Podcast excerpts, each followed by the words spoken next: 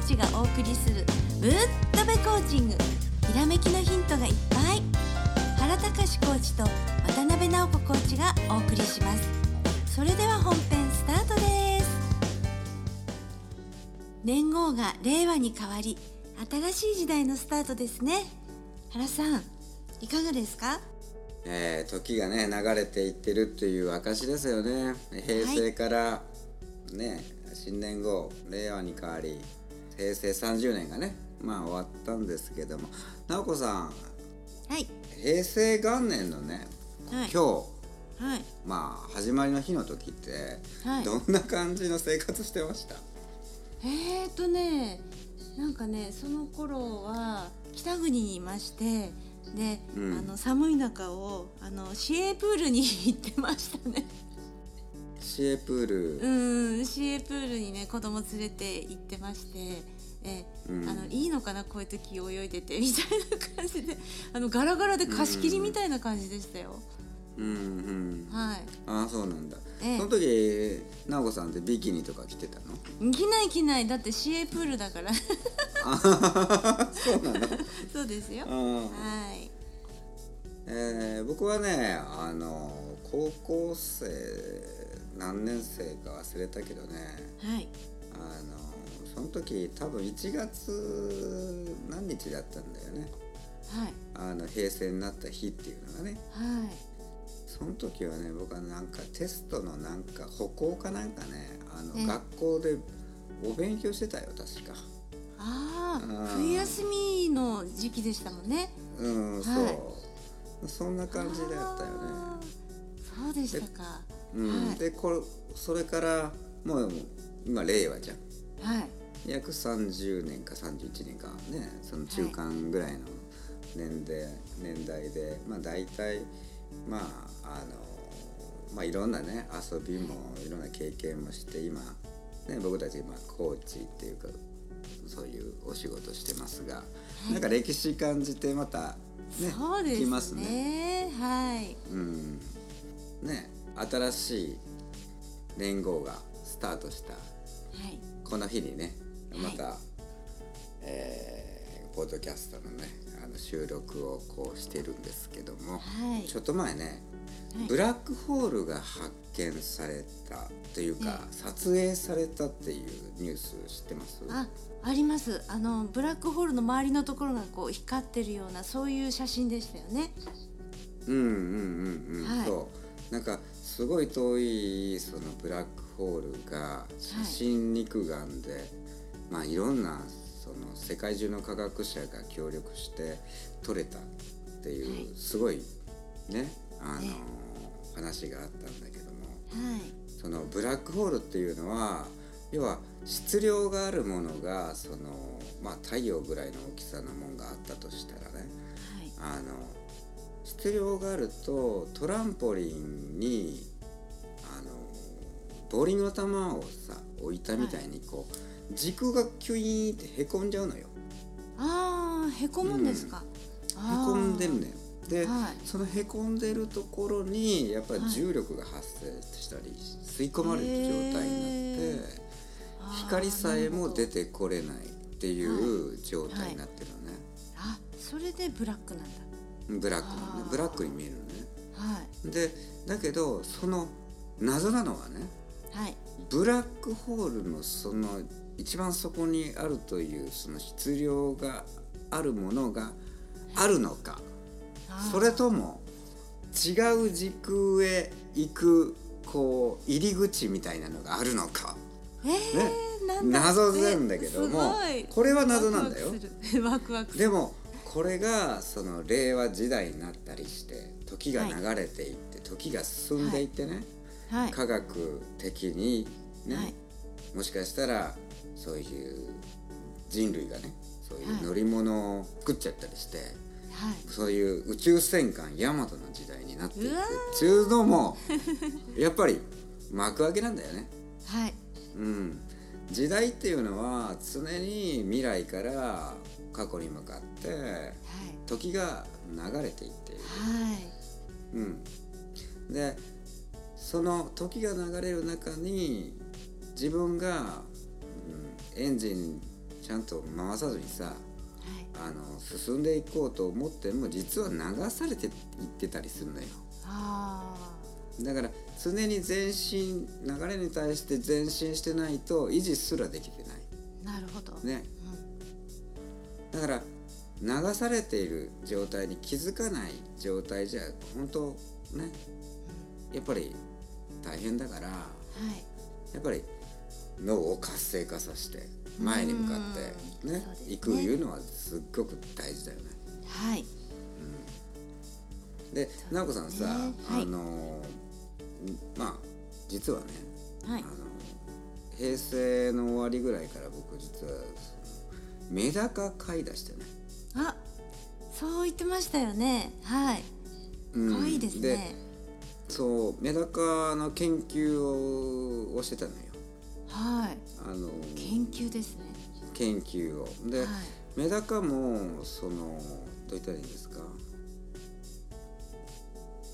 お母さんのメダカがいてはい。お父さんのメダカがいて、はい。それで卵がねはい。まあ生まれてそれが産みつけられて、はい。でそれを顕微鏡みたいなもので見ているとはい。小さな目が2つできて。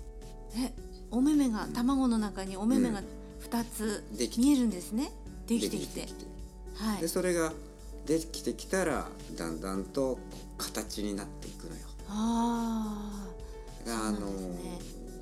たらこみたいなさ小さなその 中であはい。細胞分裂してるわけね。ああそしてね。だんだんそのちっちゃな卵の中で形になっていくんですね、なっていくわけ。それでああすごい平成最後生まれのねはい。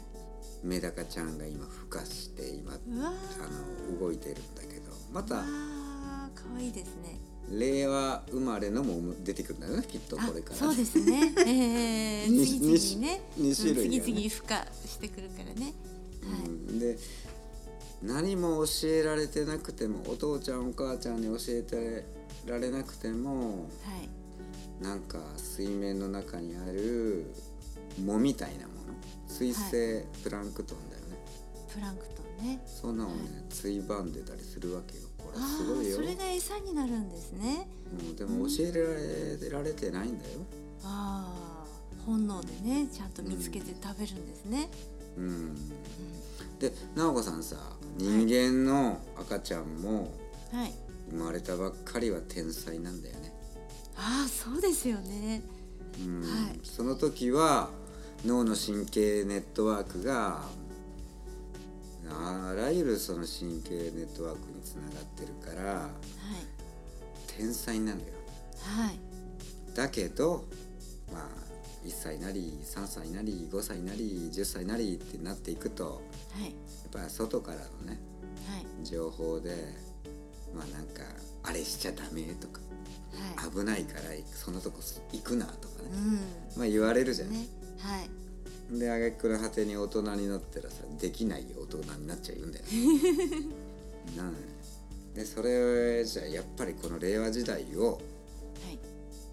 乗り切るのはもう、もうできないと言っていいだろう乗り切るためには乗り切るっていうかもっと先に進むためには。そう。やはりゴール設定なんだよね。ゴール設定ですね。うん。はい。ゴール設定。現状の外側に設定する、そうなんだよ。ゴール設定をしないかったら現状維持になっちゃうからね。はい。そうですね。流れていってるんだよ本当は、うん。はい。本当はね。はい。ねそれでそれをこのね新年号になったっていうことでもう一回これはもう何回でもやらないといけないからね。そうですね。どんどん更新してほしいですね。で直子さんこの前お話の中でさなんかその赤ちゃんの話ああはい。あのそうなんですよ。あのサロンにねあの赤ちゃんというか1歳過ぎのねちっちゃいお子さん連れたご夫婦が、あの遊びにいらっしゃってて、ええそれでねその子がねまた可愛いんですよ。女の子なんですけれども、でエフィカシー高いっていうのはこういうことだってね本当思いました、うん。もう遊びたいって言ったらねもう泣いちゃって、もう遊びたければもう絶対遊ぶんだみたいな感じでわーんって泣いてるんですよ。うんうんうんうんねエフィカシー高いっていうのはこういうことですよね。もう誰にも遠慮しないで自分のもうゴールをもう達成したいみたいそう。だからあのー赤ちゃんというかその1歳の子だからじゃなくてそれは大人もそうじゃないとダメよね、な。あそうですよね。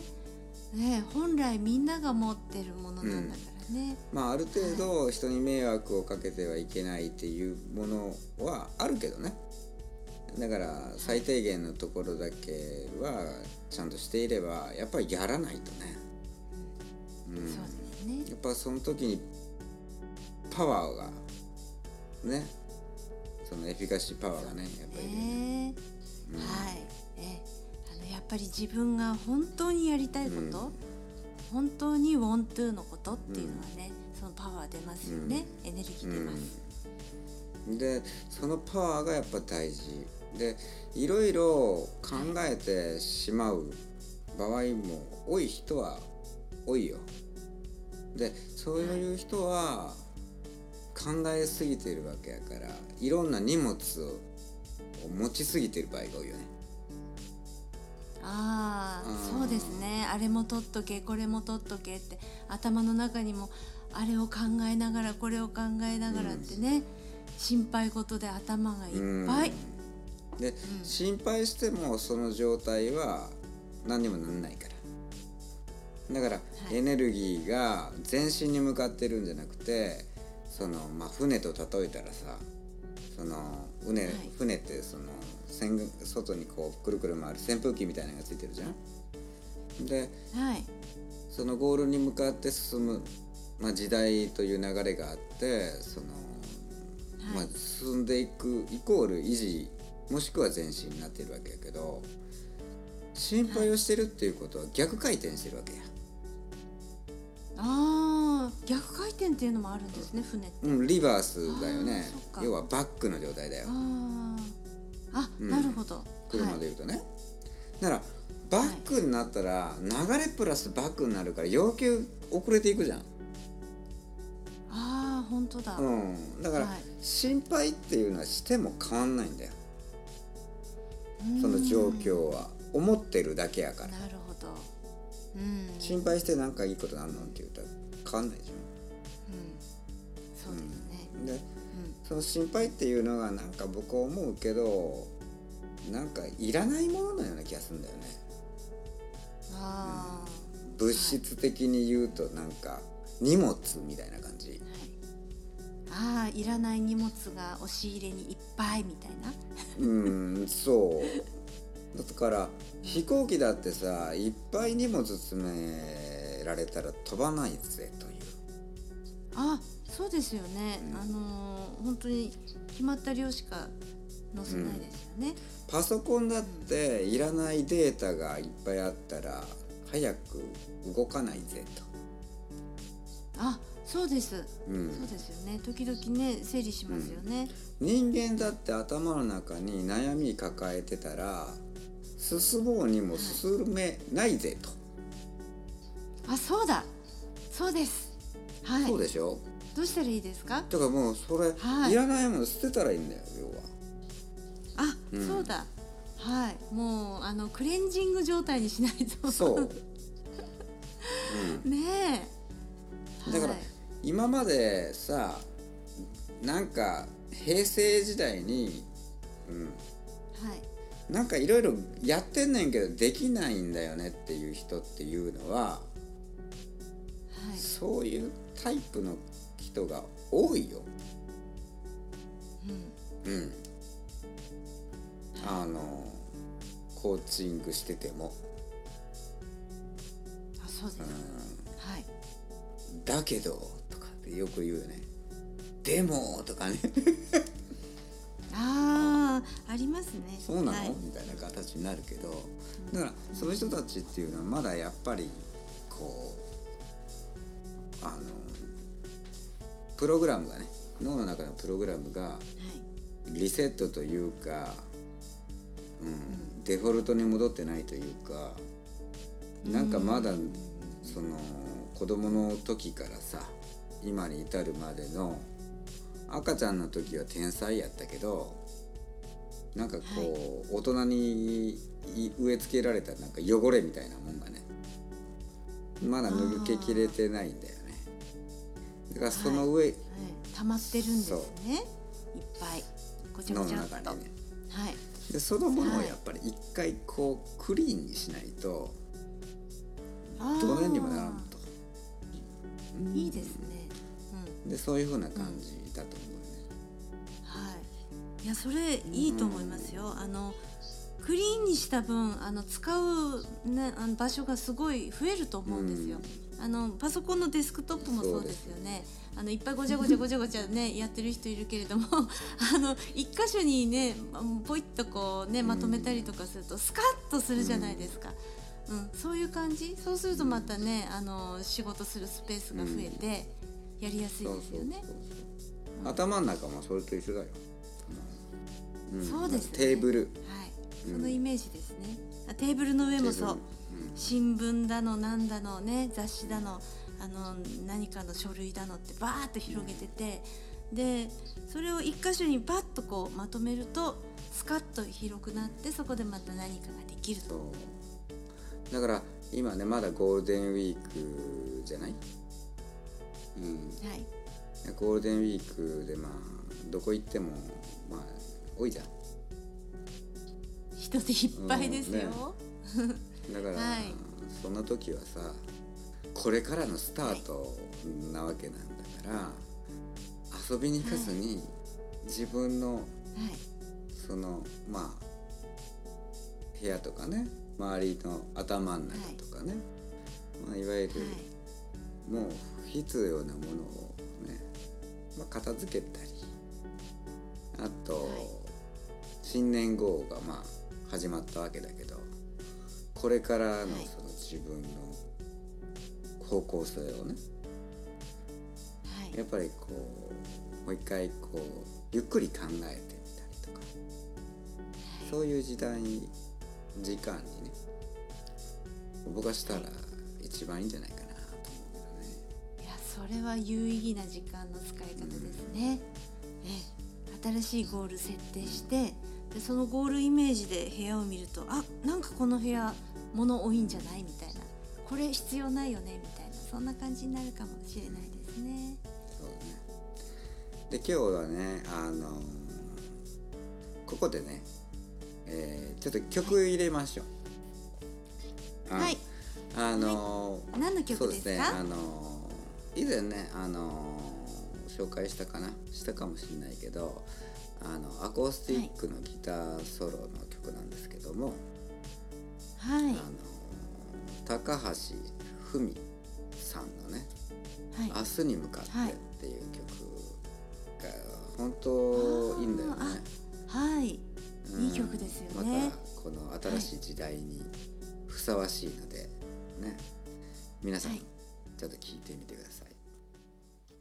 はい。ではお願いします「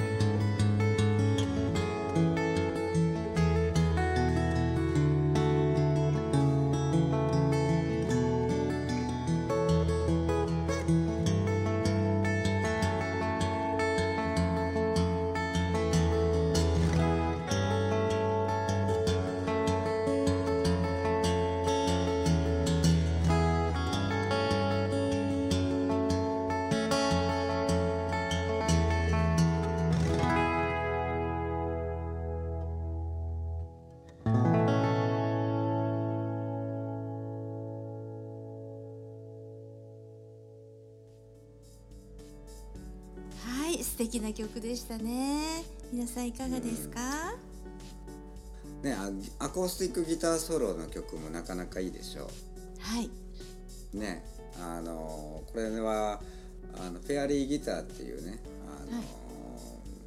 すごくこうリーズナブルなねギターなんですけどもあのこんなにいい曲がはい。弾けるんですね。しますね、はい。とてもやっぱ音のね作用っていうのはすっごくあるよね。頭がすっきりする、ね、はい。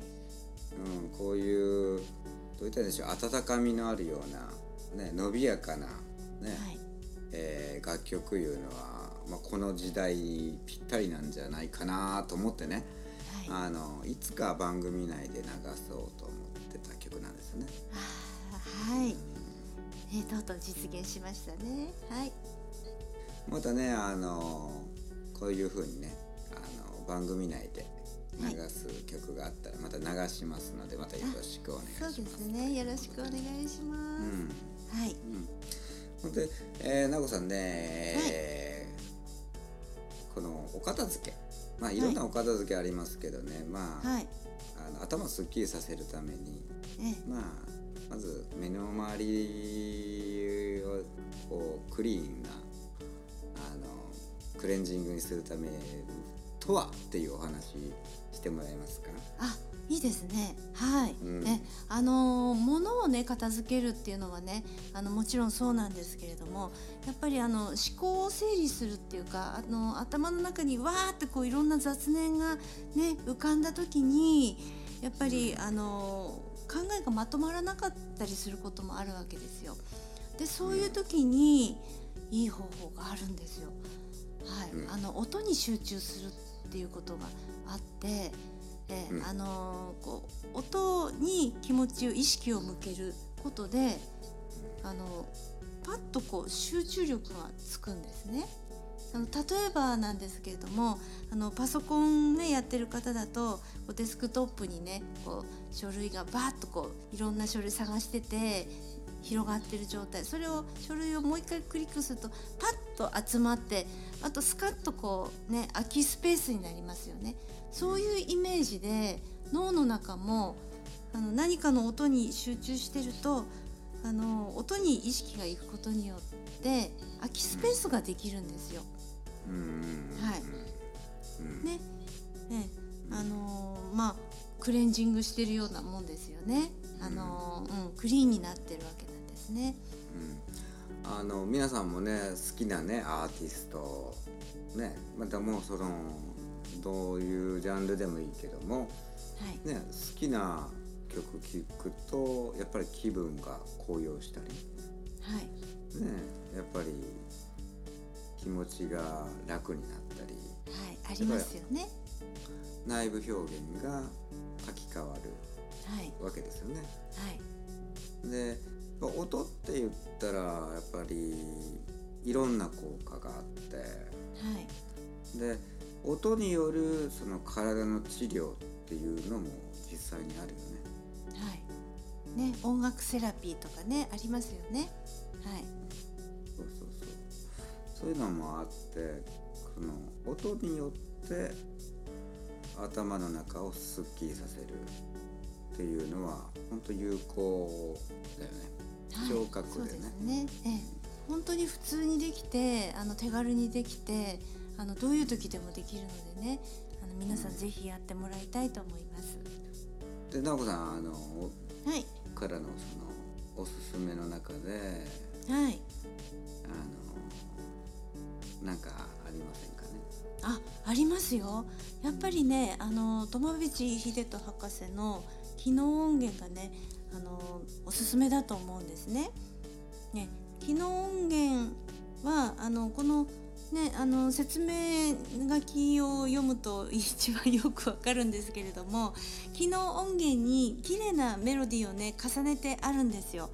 それを聞くとあの IQ が上がったりとかえそういうのがあるんですね集中力がついたり生産性が上がったりひらめき力がアップしたりとかあの CD ブックになって売ってますのでそういうのをこうまずねあの聞いてみたりとかあと YouTube でもねお試しで聴けますよね。うん、あのその辺でちょっとあこういう曲あるんだっていうことで是非聴いてもらいたいと思います。うんうん、それ結構手軽でいいですよね。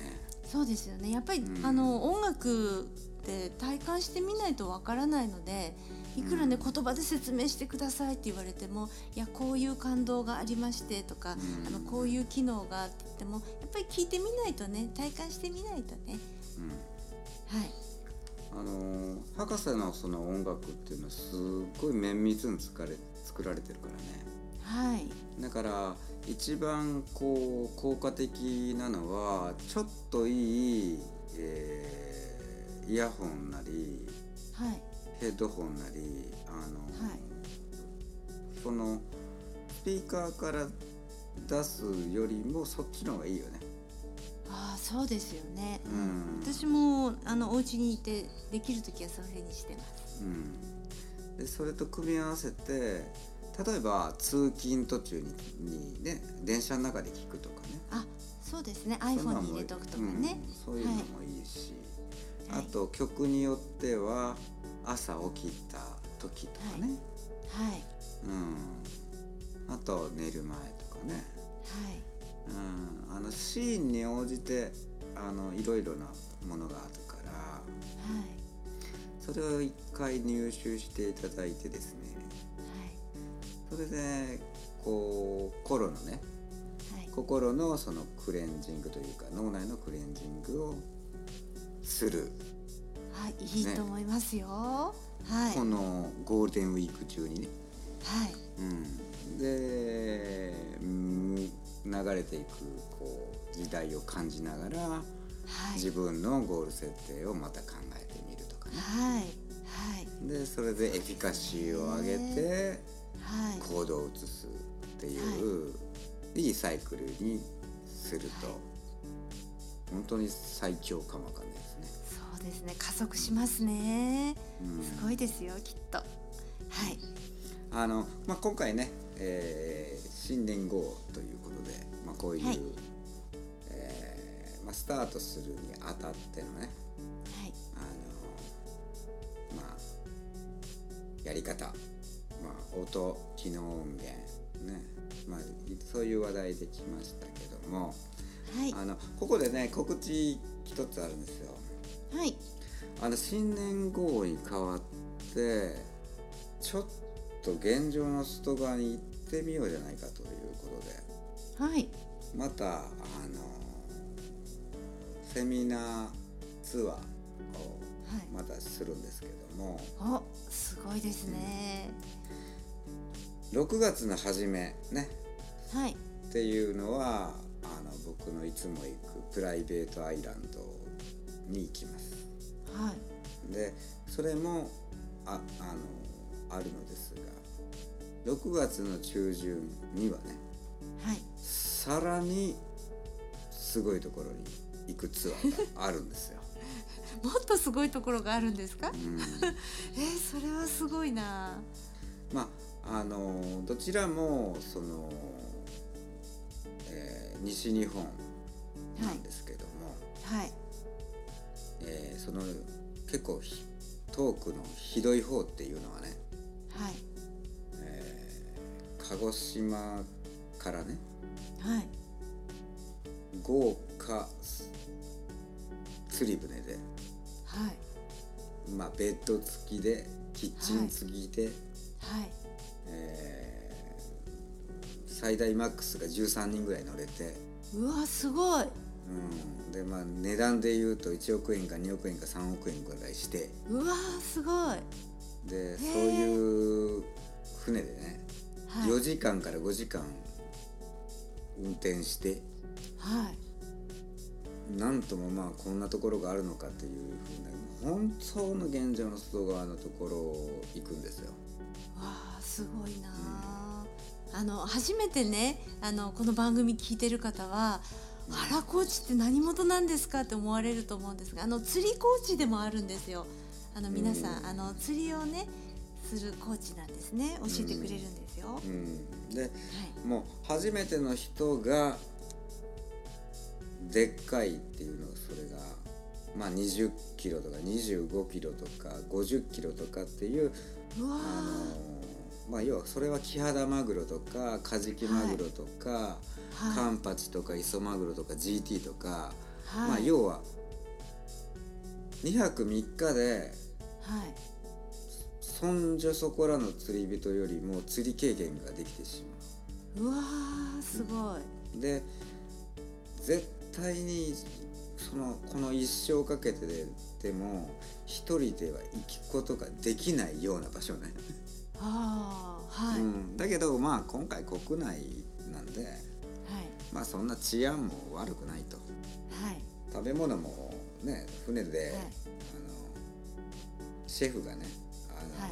作ってくれるんで、あうん、だからまあ、うん、結構あの釣りしないでもいいよっていう感じ、う な体験がねあのできるツアーが、あはい。あの6月はあのいわゆる今までのそのプライベートアイランドやったんだけどもはい。6月中旬にあるやつっつうのははい。ちょっと本当の本当の現状の外側だと思う。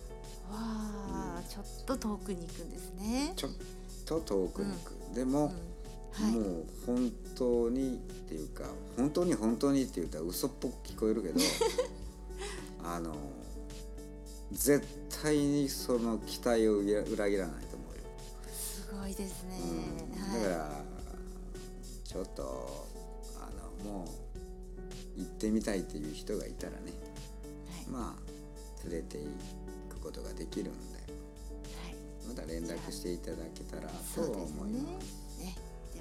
そういうねわ行きたいななんだろうってね興味持った方は原コーチに連絡してください。そう。チャンスは未来から流れてくる、そうですね。はい。うん、新しいね時代。これがもうキーワードです。自分が思ったものがそこに出てきた時には即座につかみに行くように。そうです。ね。はい。レスポンスよく脳をリセットして毎日を過ごしていったらいいと思います。はい。今日もありがとうございました。ありがとうございました。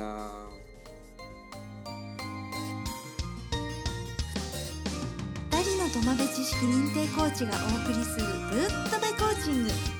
今日のお話はいかがでしたか？